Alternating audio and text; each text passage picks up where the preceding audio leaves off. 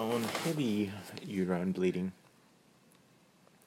The probability causes of heavy uterine bleeding are from DUB, ovulatory DUB, fibroids, hormone therapy, adenomyosis, endometriosis, polyps or PID.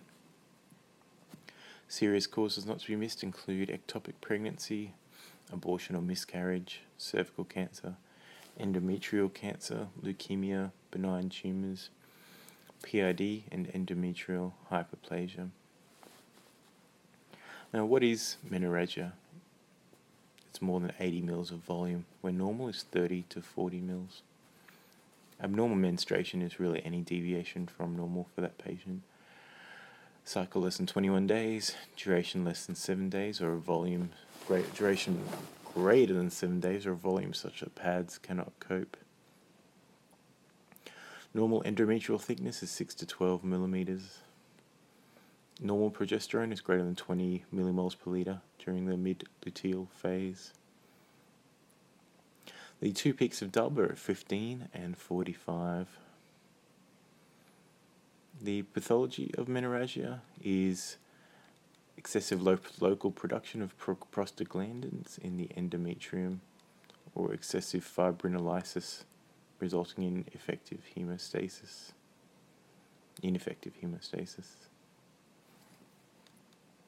The pathology of anovulatory DUB is excessive estrogen stimulation in the absence of progesterone. You get proliferation of your endometrium and therefore an erratic bleed. This occurs around the time of menarche, menopause, and with PCOS. The causes of heavy uterine bleeding, we've already talked about those. The complications of DUB include iron deficiency anemia. History in uterine bleeding would focus on age, parity, last menstrual cycle, onset of menarche, frequency, volume, pattern of menstrual bleeding, the perception of an impact of life, any comorbidities such as diabetes, obesity, thyroid, PCOS or bleeding diatheses, experience of pelvic pain or pressure, any family history of endometriosis, ovarian cancer or bowel cancer, or breast cancer. Examination in menorrhagia would include looking for anemia, doing a heme exam, looking for any stigmata of endocrine disorder, doing a PAP test, bimanual pelvic exam, noting the size and regularity of uterus, and a SPEC exam. Investigations of uterine bleeding would include the routine bloods, iron studies, coags, beta-HCG, ANA for lupus, doing a pap smear, doing a transvaginal ultrasound, then progressing on to hysteroscopy or endometrial biopsy. If the bleeding doesn't respond, if the endometrium is more than 12 mils thick, or if there's any endometrial bleeding. Ultrasound can be good as a screening tool or an investigation if something is found on examination. You'd want to do an ultrasound in the first half of the menstrual cycle, when endometrial thickness should be requested. Definition of DUB is that it's a diagnosis of exclusion. It's excessive bleeding, whether having prolonged or frequent uterine origin, not associated with recognizable pelvic disease, based on history, a normal exam, and normal investigation. Features of DUB are heavy bleeding, saturated pads, accidents, flooding, clots, prolonged bleeding more than 8 days, heavy bleeding more than 4 days, frequent bleeding more than 21 days, and not usually any pelvic pain or tenderness. Treatment principles of DUB is NSAIDs and tranexamic acid, which will reduce blood loss by 25%. Other pharmacological management of DUBs would be Mirena 52 megs, replacing 5 yearly, and that will give you a 94% reduction in blood loss. Oral progestogens such as norethisterone and medroxyprogesterone will give you an 87% reduction. Tranexamic acid, 1 gram QID, on days 1 to 4 of menses will give you a 47% reduction. Ibuprofen 400 mg TDS will give you a 25% reduction. Naproxen 500 mg, then stat, then 250 mg TDS will give you 30 to 50% reduction. And the combined oral contraceptive pill will give you a 43% reduction.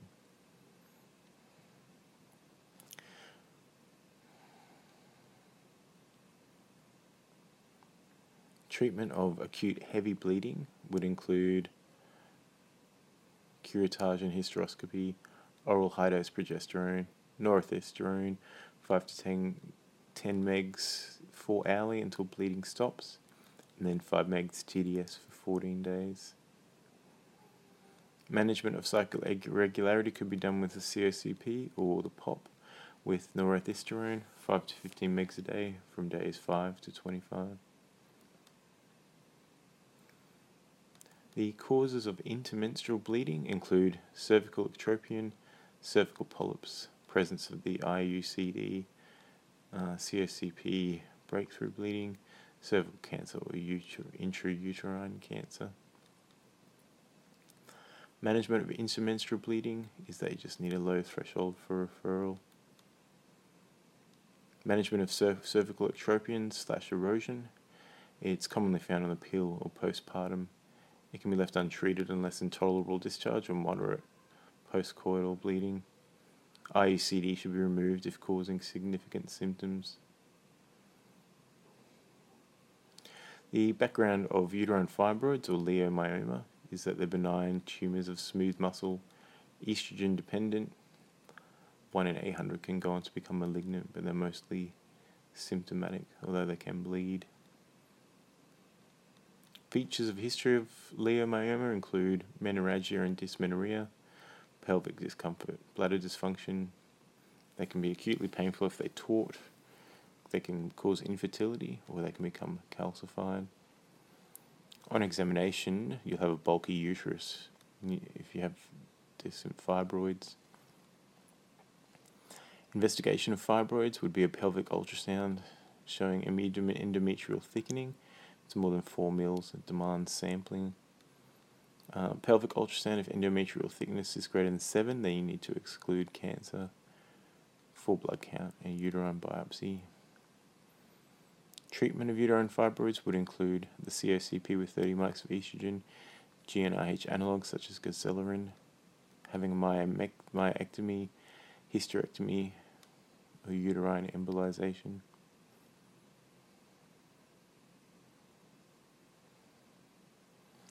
In terms of risk factors for endometrial cancer, the risk factors are age, obesity, nulliparity, late menopause, diabetes, PCOS, unopposed estrogen or use of tamoxifen, and a family history of breast cancer or colon cancer. On history with endometrial cancer, 80% will present with abnormal bleeding, and you'll have postmenopausal bleeding. Features of exam on endometrial cancer include a bulky uterus.